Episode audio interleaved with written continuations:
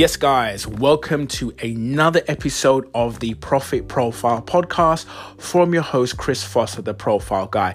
Now, if you're listening to this podcast, you are going to get hair, barbering, inspiration, motivation to play the game at the highest level. This podcast is only focused on profile development and it is sponsored by Elite Profile Academy. That's www.eliteprofileacademy.com. Now, EliteProfileAcademy.com essentially is designed to teach hair professionals not to do barbering or hairdressing, any technical skills, no business skills at all. It's fundamentally designed to elevate your profile.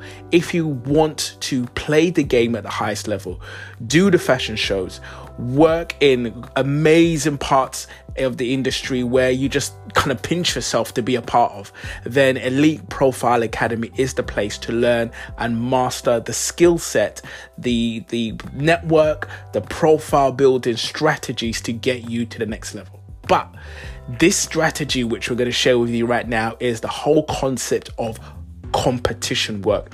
And the gentleman which I'm going to interview is none other than Stephen Smart, a world champion hairdresser, a multi a winning award hairdresser, and he's going to break down some of his key concept. His mind it goes into his whole mindset when it comes to approaching competitions. Guys, you'll be inspired, and I know you're going to enjoy this episode of the Profit Profile podcast. Now, at the end of this podcast, I have got a great giveaway for you. It's my competition calendar. It's like it will help you plan and prepare for your next competitions.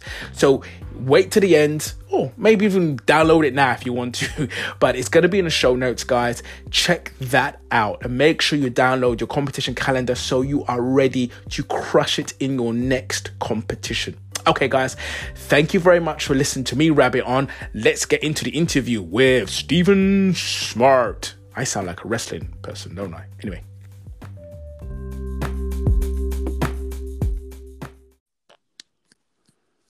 Hey, Stephen, thank you again for joining me at the Profit Profile podcast. How are you doing this yeah. fine sunny afternoon? I am very good. Thank you very much. Very good.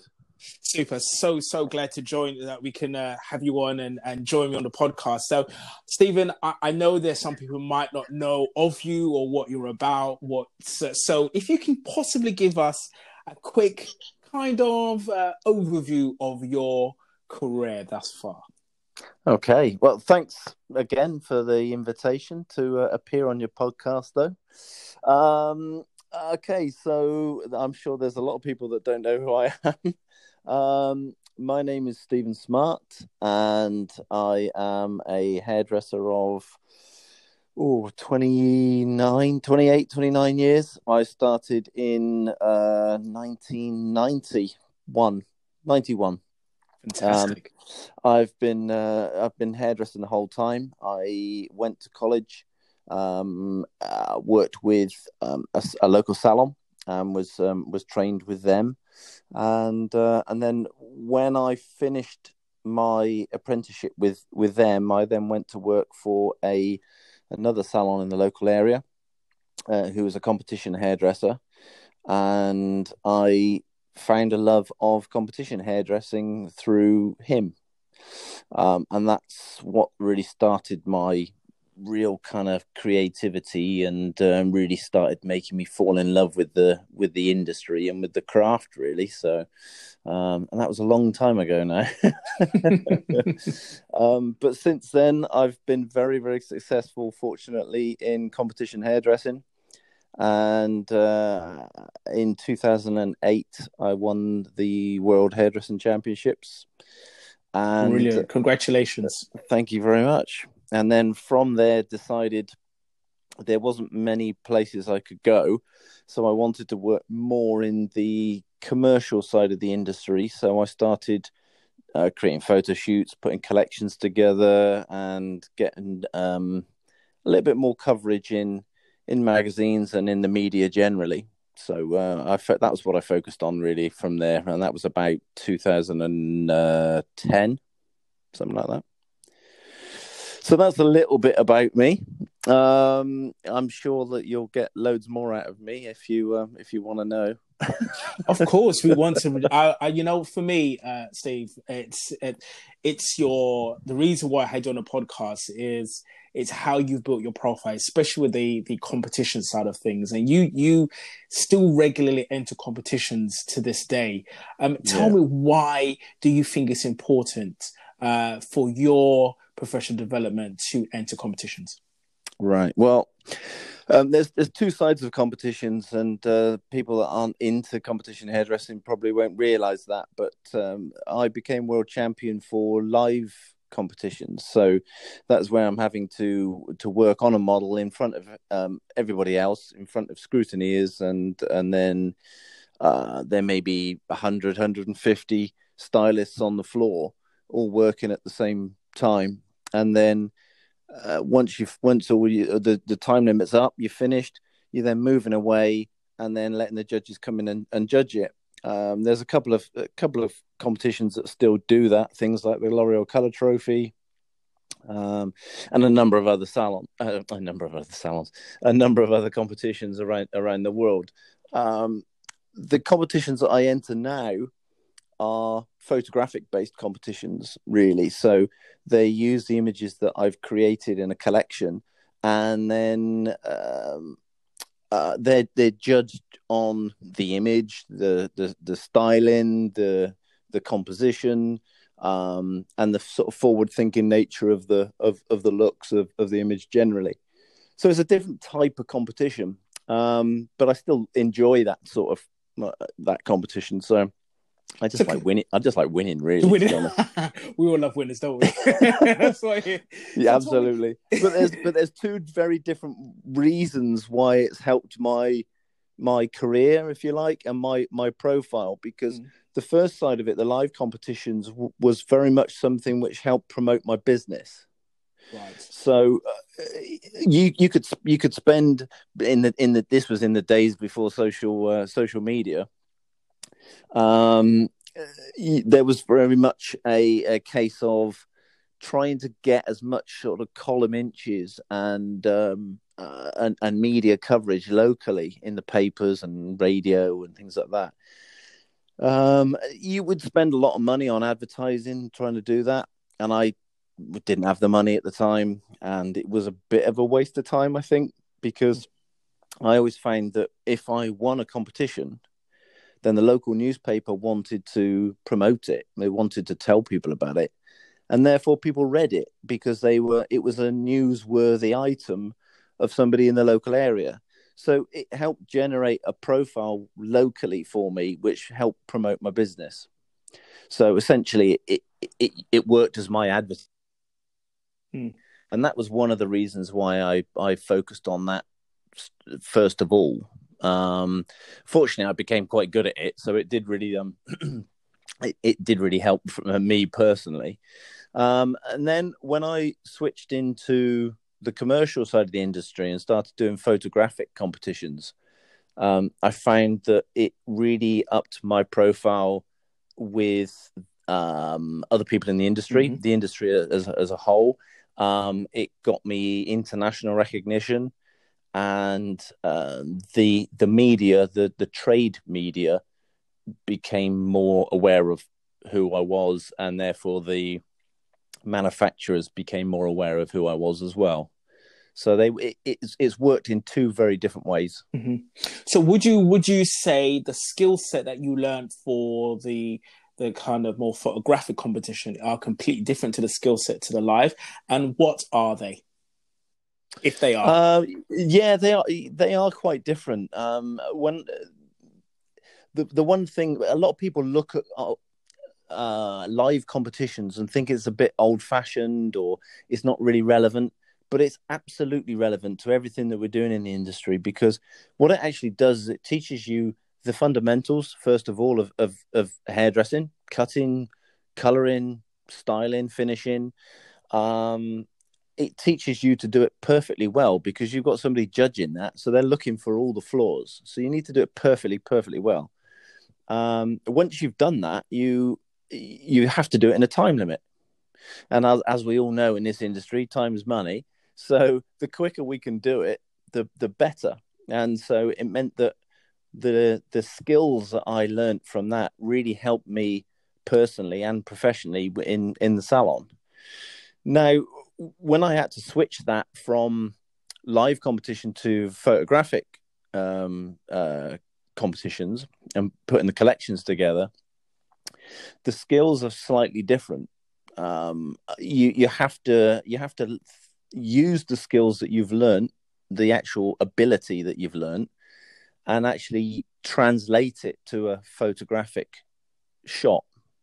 And generally, the, the best way I can describe that is that if you're trying to do it for a live competition, is very much a sculptured kind of look. Everything's very perfect. But when you do it for a, for a um, a photograph, it doesn't look alive when you take a photograph of it.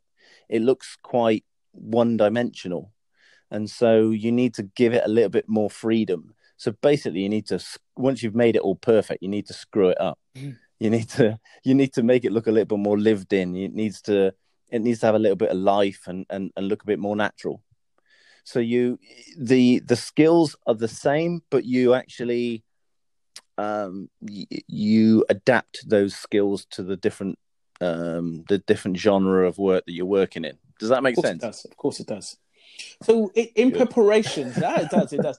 In preparation, um, what kind of preparation? How much preparation do you put into the, the in either the live competitions or the the photographic side of things. Right. What type of pressure is it? Is it slightly different, or for yourself, or do you give it the same sort of um, level? Of course, you don't do live now, um, and I've yeah. seen you, and I've, yeah. I've, I have the fortunate, uh, the, the, fortunate, a wonderful task of seeing you even do live presentations, um, and your model choice and the the, the clothing. Uh, I know your partner gets involved in in that side of aspect yeah, of, of presenting your business, which you are the brand itself. But tell me how much preparation you put into um, both, if it's yeah, yeah, it's it's it's a huge amount of prep. It really is. Um, yeah, I mean, I can't I can't tell you how much it is. It's it's it's huge, and it's fortunately I I I love what I do, and um, this is essentially all I do. So so for me, it's uh, it's a lifestyle choice, not a career. Um, so I, I find that I put everything into it, and the preparation starts a long, long time before um, the actual event takes place.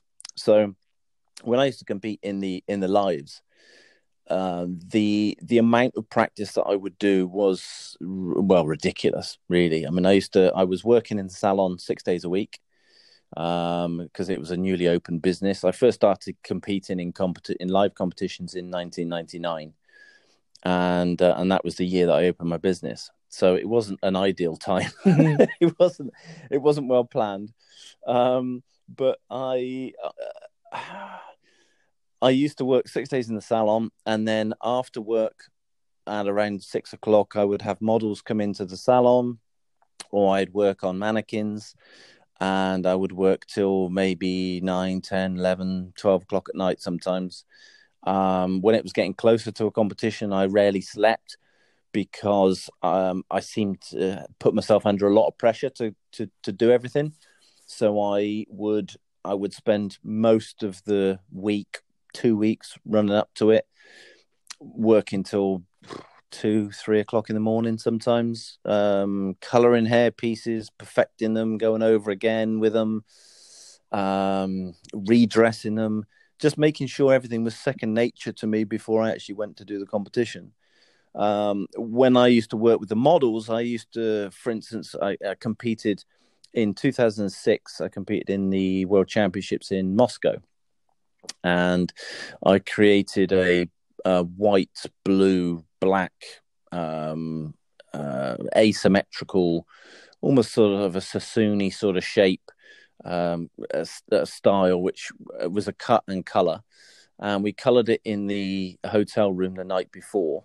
But the prep for the white, the the white base that I was creating the color on, Um, I actually started prepping that model's hair six months beforehand to make sure it was as white as it needed to wow. be, but the condition was perfect. Um, and and it, and it's a one-off color, so when you do it, as I say, you do it in the hotel room the night before.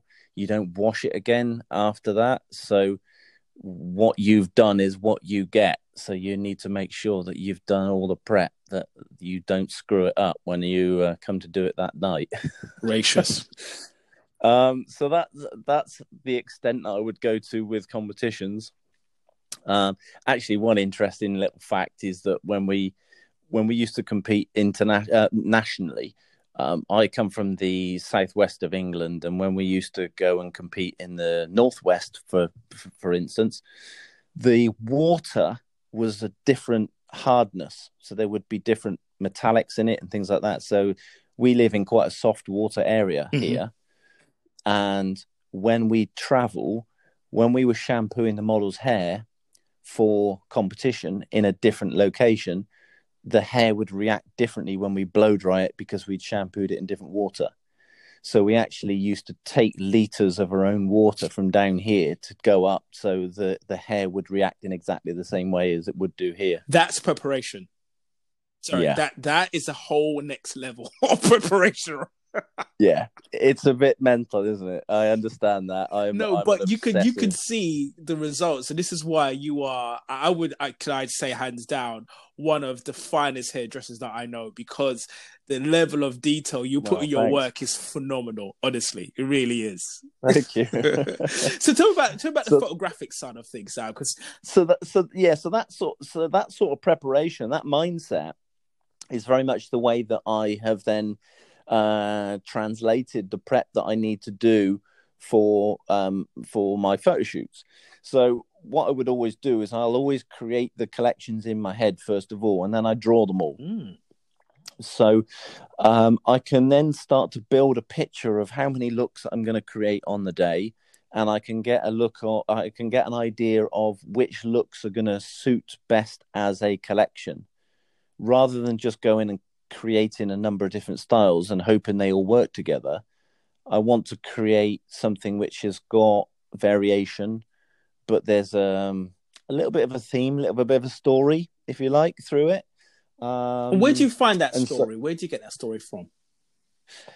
Uh, I'm inspired by a lot of people in the industry. I really am, and I'll see in, now, obviously, because of social media, it's really easy to be able to see everybody's images, and everybody's great at sharing those. And you know, they want to show up, show them off, and and brilliant. Um, it means that I can gain inspiration from all over the place. Um, there's not really one sort of area that I go to. I don't. Uh, I don't necessarily look at nature or or look at architecture or anything like that. But I take from so many different areas, um, and it it doesn't matter whether it's men's or whether it's um, avant garde or whether it's cuts or colors or salon work. It's I can literally pick it up from anywhere, and, and so what I what I try to do is just try to put my own little spin on things. So.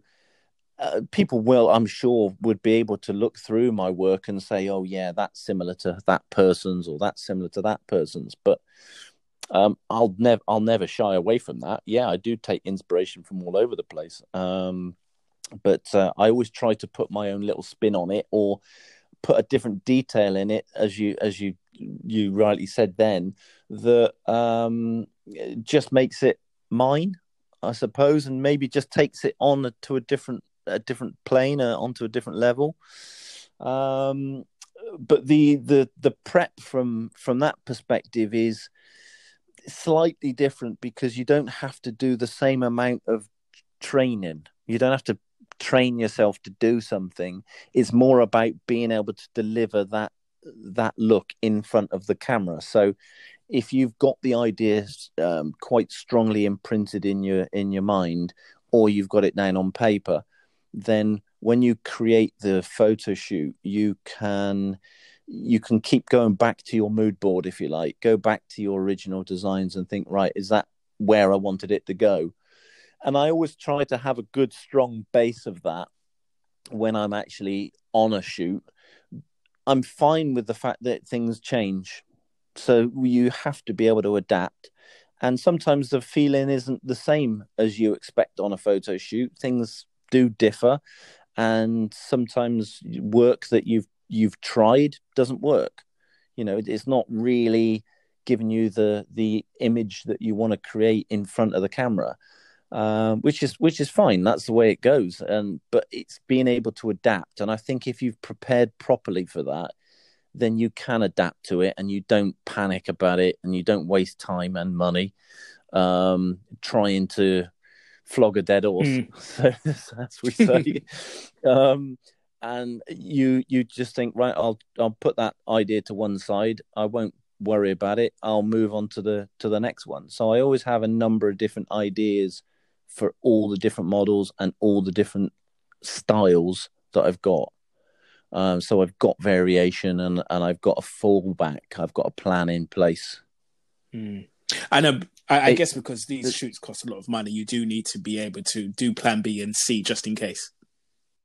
Oh yeah, absolutely. Yeah, absolutely. I, when so in terms of the preparation, I'll sit down with a photographer beforehand, um, and we'll have a number of conversations about the type of um, look that I want to go for and how I'm going to create um, how I'm going to create the styles, and therefore how I hope they're going to be shot, uh, because lighting is extremely important.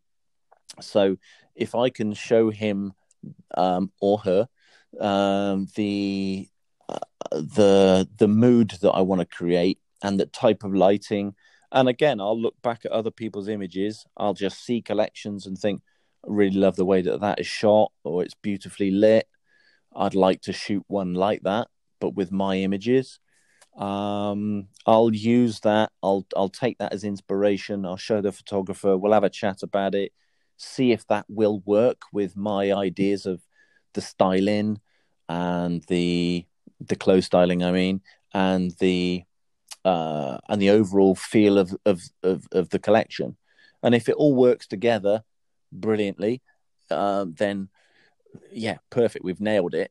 But if not, I'll always say, okay, well, that there was that other idea or that other idea that we looked at as well, because again, your your lighting doesn't always go perfectly well mm. either. Mm. Um, so the more uh, the more fallback plans we have, the better, really. But if you prepared properly, then you don't have any worry. Mm-hmm. So, I, and you know, I, am I have my last question about competition work because uh, I think it's fascinating. Yeah. a lot of people don't realize how important the actual competition work is for even professional development. It's it's essential, I believe. Some people, some yeah, people shy away Absolutely. from it, but actually, the process of going through and thinking about a concept and laying down an idea, like yourself, drawing um, things and putting a collection together is is fundamental in, in project management, in financial budgeting, and it's just so many different things that you put into building a collection. It's just amazing when you think about it. If you break it all down, um, it, it's, oh, it's, yeah, it's a lot of discipline. It's a huge amount of work. Yeah, yeah, absolutely. Yeah, it mm. really is. Um, there's there's so many different elements that you need to think about, and uh, when you're first getting into it, you don't really notice that. You don't really realize what you're going to have to think about. Um, as you said, you've got budgets to put in place. You've got your you're paying for the photographer, you're paying for each model, you're paying for a clothes stylist, you're paying paying for um, you know maybe assistants, um, makeup artist, the studio um, uh, travel, food, um, accommodation for it's just it's just madness. you don't have to spend that amount of money, but as you could probably tell, I'm a bit obsessive about stuff, so I do end up spending a lot of money because I want it to be right. well, it's it's a reflection of your brand, and if it's like any brand, if you you you, you know you, you get a Gucci bag, you know the marketing that's going to get be in a Gucci bag versus a Primark bag, and you know what you spend yeah, totally. and the quality you're going to get from a Gucci versus a Prada, uh, no Gucci versus Primark, excuse me. yeah, yeah. Don't drop Prada. No, no, no, not the same sentence. Sorry for those who are Prada lovers. I do apologize. so, um, oh, so who makes up your core team when it comes to your photographic side of things? Who would you have? Do you have like a go-to team, or does it change, like an A team, B team, or what? What does that look like? I have a I, I've got a very strong core um, of of team that I uh, that I work with, and I do think I uh, people have often said to me, "Oh, I can tell that's your work," but I'm not quite sure why they can tell it's my work.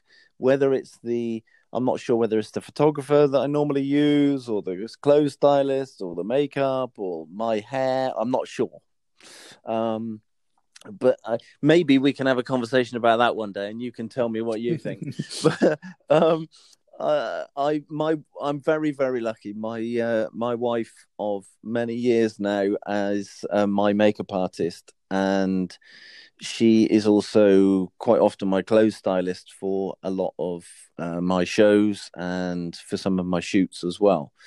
Um, that has been a huge help over the years because we obviously live together. And uh, so the ideas that come about are quite organic you know they they're not they're not forced. We think about things um, uh, throughout the year with with with the mindset of oh yeah we could use that idea for a shoot or for a show things like that. So uh, that's really good to to be able to have that uh, stability if you like. And we're quite a we're quite a good team. We work very very well together. So uh, that is that's great for us. Um, I generally always work with um, uh, a friend that I'm sure you know as well, um, Bernard Connolly, who um, styles a lot of my shoots and does some of my shows. Um, he's he's somebody that has shot with a lot of photographers uh, and a lot of uh, stylists over the years. So um, he's uh, he's got a, a, great knowledge for for what is going to look good in front of the camera. So he's a big help as well. And over the probably my last six collections have all been shot with uh, Richard Miles. Richard Miles is a fantastic photographer, um, and he he really he really works with me. I I help. Uh, I think I push him as well but he he pushes me to to think slightly outside of the box as well. So we we have created some pretty, I think, pretty spectacular collections over the last couple of years. Well, I can testify to that. Some really amazing work. You've always always uh, uh, put out some phenomenal work. So it's um, again a testament to the preparation and the teamwork that, that goes into actually putting those looks together. So it's phenomenal. Yeah, it's it's not something that you can do on your own. It is it is great to be able to work with a team who um, think on your wavelength and um, you know can get on your wavelength. And uh, again, you, we, we've we've spoken a lot about preparation. If we can actually prepare the team for the right goal as well, then uh, everybody's on the same page and uh, it's, it's far easier to to achieve the result. So tell me, do you have any uh, strategies that you put in play uh, when it comes to presenting your work in photographic uh, terms? I mean, of course, you don't do live shows anymore. Is there any particular strategies apart from what we just spoke about? Anything else that we, um, that maybe someone else can listen to and say, "Yeah, that's a great strategy." in terms of getting the shoot out there in, in, terms of creating that that image um, getting it out there i mean do you tend to let's say one strategy so for some people they would use a competition to start planning a photo shoot. For some people, just yeah. they just do shoots because they just want to be creative and not enter into competitions. Um, because I, I, I strongly I believe yeah, yeah, some yeah. people don't take. I mean, again, it's some people's the choices, but they don't actually take pictures of their work, which is again a legacy thing. I think it's good to kind of go back after many many years of doing this industry and say, oh, I created that at that particular point. Um, some yeah. people don't do that. But what, what would you say? There are any other strategies that you've you've actually identified that you put into play to get you to yeah, absolutely. Yeah, there is. It's it's interesting you bring that up actually because um, one of the big things that I regret about the live competitions is the fact that I don't have that photographic image of the work I produced on that day. Mm. I've got the stuff that I would have taken myself, sort of uh, effectively backstage, if you like, but I haven't got the image. Mm. If yes, that makes of course, sense. I understand what it. Yeah. Which, which, which I really regret about mm. that. But that's one of the things that makes me really focus on getting the right images when I, when I now create collections, and so what I tend to focus on, um, and one of the good strategies that I've I, have i have really focused on over the last maybe probably two or three years, is is really um, really working the getting the most from the collection that I've created. So beforehand, what I'll actually do is I will think about okay, am I going to shoot this in black and white? Am I going to shoot it in color? Um, do I want it to go? Do I want it to look more editorial, or do I want it to look more beauty, or do I want it to look more hair? And the reason I the reason I think about that is because there's going to be different mediums of media that will promote and therefore um, push your profile. You won't get so much coverage, for argument's sake, if you shoot always in black and white. If you're doing things for trade magazines, because magazines want to see color. So generally, um, you want to really focus about where you want to put your brand and where you want to put your profile based on the work that you're you're creating. So, so what I'll do is I'll actually look at um, all the different competitions there are around the um, uh, around the world because they're international ones as well, and I because and the reason I look at the different ones is because there's slightly different criteria. I don't think they know there's different criteria, but international judges, for for argument's sake, will judge collections and images differently than, say, a British judging panel. Wow! Because if you look at the different sides of the industry in different countries, they're focused on different things and so they'll pick out different things from the images than say a British judge would judge would judge it. So uh, you're going to have to help look... me with that one. So I want, I really, yeah, want yeah, to... no, that's fine. Yeah. So if we if if we look at, for argument's sake, and I'm I, and this is no reflection on the the type of work that people that other countries do or the standard of work or anything like that. It's purely their industries and what sort of floats their boat in their industry in their region. Does this make sense? So um in the UK we're still very much cutters. So it's whether it's men's or whether it's women there's there's a lot of cutting influence because of sassoons and obviously everything that's been passed down from that legacy um, with other brands that are available now um, you'll see a lot of cutting in the british hairdressing awards and various other awards that go on uh, whether even whether it's things like trend vision and l'oreal color trophy and things like that there's still a lot of cut element to the styles that they're producing now, if you were to take those over, and they're quite, and to us, they're relatively mainstream now. Whereas if you take those styles to other countries, be it America, or you take it to uh, Central Europe, those styles will seem extreme. And they, therefore, they're pushing the boundaries of what they see is fashion and therefore, if they're not open to that real push for high, high fashion, and they're looking more from a commercial aspect, they're not likely to put your collection up above somebody else's who is doing more of the type of work that they're used to seeing. Mm, Does that make sense? And what type of work are they used to seeing, do you believe? Well, and and I I only fortunately I've traveled a lot with my with uh, my career, so I have experienced this firsthand. And um, uh, in 2016, I won my first uh, British Hairdressing Awards collection um, award with the collection called Feline, mm.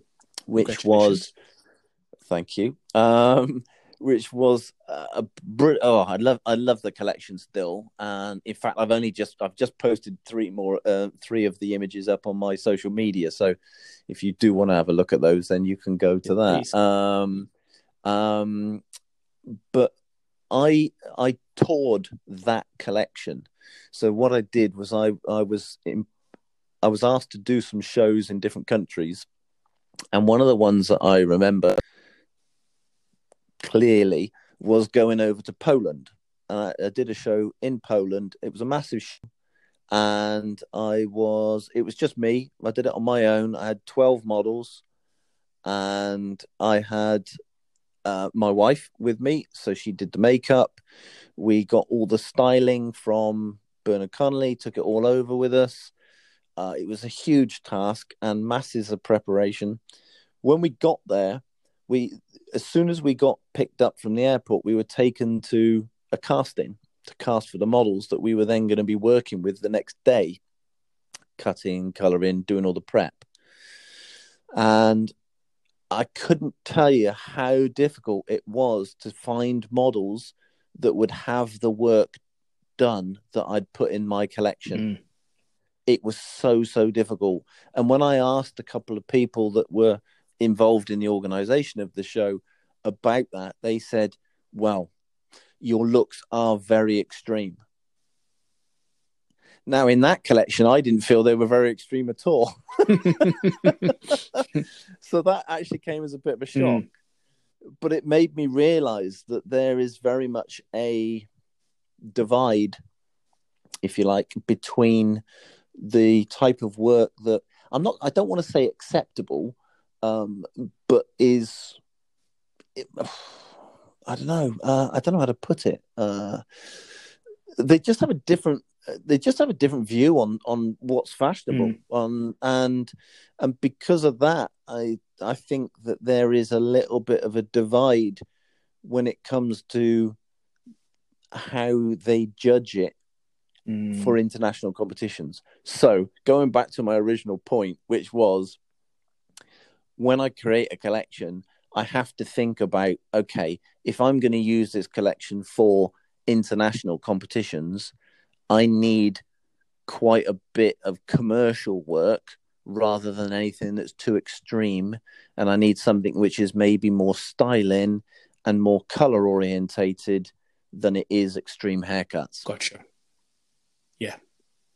Yeah. That makes sense.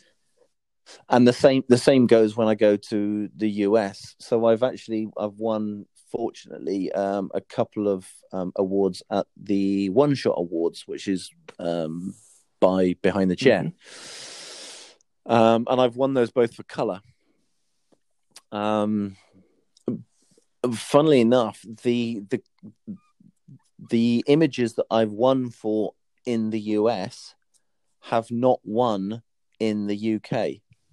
Right. Why do you think that is? um different audiences wanting different Hmm. things as simple as that really um i think it was uh, for a for a uk audience it was there was not enough um technical element to the haircut or to the styling in it and they were i've i've won for uh, soft color which is quite commercially dressed and um, quite a wearable image. Whereas here, they expect a little bit more than than that. They want to see something a little bit more technical, a little bit more hairdressery. Mm, interesting. Yeah. Yeah. That might be con- controversial, and people might disagree with me on Mm. that, but that's my opinion. Well, it. listen, you can't argue with someone's opinion, and if you've been in the trenches, you've seen it um, day in day out. You know what it's like. Um, we can, can only just say, Yeah. well, but uh, but what but what that's uh, helped me do i'm not uh that's certainly it's i'm certainly not criticizing that it's just the way it is Yes. so what i tend to do is i i then adapt some of the work that i put out for those competitions mm, mm, so i've actually learned from that and it's helped me benefit because I've really un- helped. I've, I've tried to understand what different countries or different audiences want. Exactly. Yeah.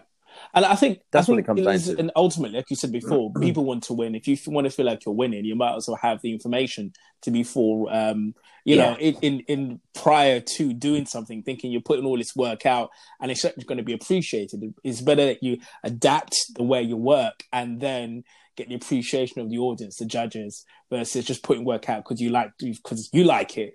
But ultimately, if people want to win, then that's what they have to do. They have to really play Yeah, to what yeah, the judges are looking for.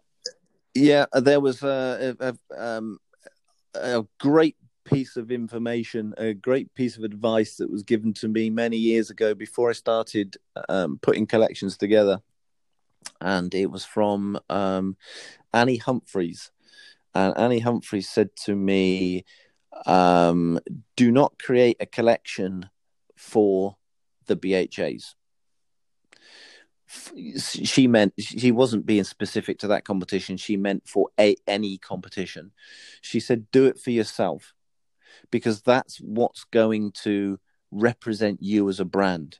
So once you've created that collection then put it in for those competitions if you want to. But if you really want to win certain competitions then as we've just um, uh, spoken about you need to focus on what it is that's going to help you win it.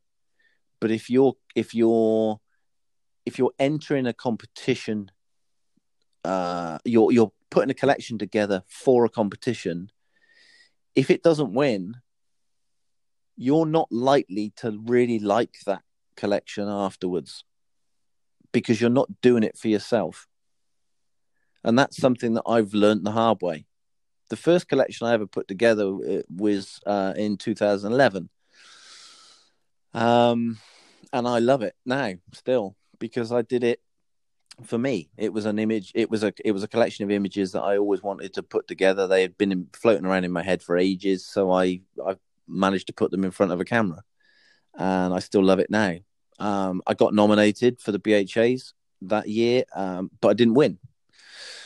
I then started listening to other people. I started to take advice from lots of different places. I started to adapt, dilute, um, change the wor- the way that I would have put a collection and my images together to try and win it. Because I'd had a bit of a taste, but getting nominated the first time and then felt, right, I want to win this now. But I then changed what I did, and and tw- uh, 2012 and 2013, I didn't get nominations, and and I hate those collections, in all honesty, and uh, I it, so it cost me a lot of money, and a lot of time, and a lot of hard work, and a lot of prep, and a lot of effort. um, but it was a valuable lesson, and two years after that, um, I then stopped doing that and really focused on what I wanted to, uh, what I wanted to create, what I wanted people to see about the work that I produce, and um, a collection of images that would actually represent me and, and, and my brand. And so, and that's what I do now. I, in all honesty, I don't listen to what other people think I should do. I do what I want to do, but I'm just inspired by lots of different places. Fantastic. So, um, see, so if somebody was starting in the industry right now, um, Mm.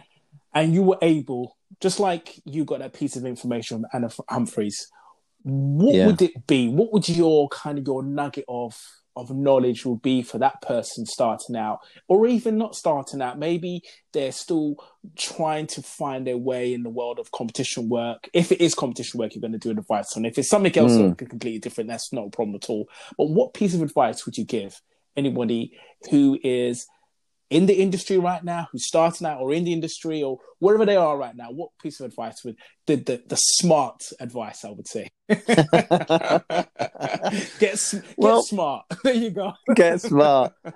I think I would have to actually go back to something that my mother told me um, when I was coming into the industry. And because she was she was the reason I'm in the industry, not because she is a hairdresser. She just uh, she was actually she's a she was a teacher, um, but she she gave me the advice, which was um, she wasn't trying to steer me into doing something that I didn't want to do first and foremost. So the advice she gave me was if you start in a career, you do what you want within that career, you're going to love what you're doing. And if you love what you're doing, you're going to create your very best work because you're going to put all the effort you possibly can into it. So, in the in this day and age, what we're seeing is we're seeing loads of people trying to um, become big on social media, get massive followings, trying to um, create um, a, a, profile for themselves, which um, they seem to be doing it for everybody else. Again, this is just my opinion. So um, I, th- I think it's really important just to bring it back to basics and just to do what you love doing because that way you're going to put everything you possibly can into it. If you're successful from that, incredible. And you sh- you probably will be more often than not because you'll be putting out your best work and you're putting everything into it, all the hard work, all the time, all the money, all the effort. Generally, you're going to be more successful because of that if you're trying to do something which is um, based on what other people's opinion is or trying to please everybody else, then you're never really going to be able to put your best effort into it. So I know this sounds long-winded, but um, to me, the best advice, and I and and I'm glad that I had that bit of advice from my mum, and um, the when I'm when I'm doing any of my education or any of my teaching, I always tell people, love what you do, just enjoy it. Just you know, don't be scared by it. Don't be don't be guided by other people. Let your imagination, your creativity, your enjoyment of it show through in the work that you produce. See, that's been amazing. That's been honestly, that's pretty much smart information, people. You've you've all heard it now. Uh, so, Steve, can I just ask you where can we find some of your photographic work? Because clearly you've done all this work. Is there a website? Is there social media handles so we can actually see your work and just appreciate the kind of uh, the legend that you are? Wow, I'm not sure I'd go that Sir, far. please take, take it. it. Take you. it. Someone's offered it to you. It's it's a free meal. It's not cost me to say that to you. I'm taking that. That's it's a, you are a legend. So That's going straight in the back pocket. Um, thank you. Um, yeah. Um, my my website is um smartest73.com. Smart EST 73. Um, and my Instagram handle is smartest73. Um, and you can find me on uh, Facebook, Steven Smart, as well. You'll see me because you'll see the quiff and the glasses. I'm sure. which is which is your very own signature style. Yeah, yeah, it is. I, I keep thinking, or maybe I should change my look, but then people aren't going to know Nah, who I am.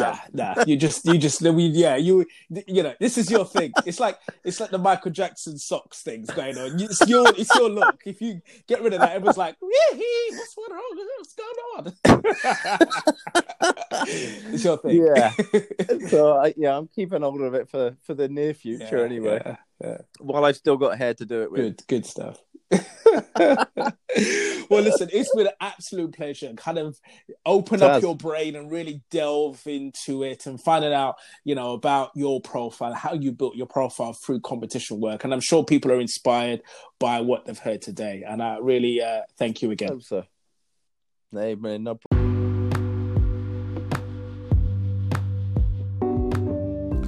Hey guys, hope you enjoyed that episode of the Profit Profile Podcast from your host, Chris Foster, the Profile Guy. Now, guys, I'm just going to tell you this. Please download your competition calendar. It's in the show notes. And also get yourself ready for the next episode of the Profit Profile Podcast. Can I just say this? Thank you very much for those people who have messaged me on Instagram saying you enjoyed the podcast. Really, really, really appreciate it please rate the podcast and put leave a review. It's been really helpful and inspiring. At the moment, we have five star ratings on Apple Podcasts. So massive, massive respect for you guys who really appreciate this content and the angle that we're coming at. So it's not really about um, general hairdressing tips and ideas. It's really focused on building the best possible foundation for your career. So thank you very much for supporting us. Thank you very much for listening and thank you very much. And I would like to reward you by giving you a free competition calendar. Just click the, uh, the link in the show notes and it will be on its way to you. Thanks again.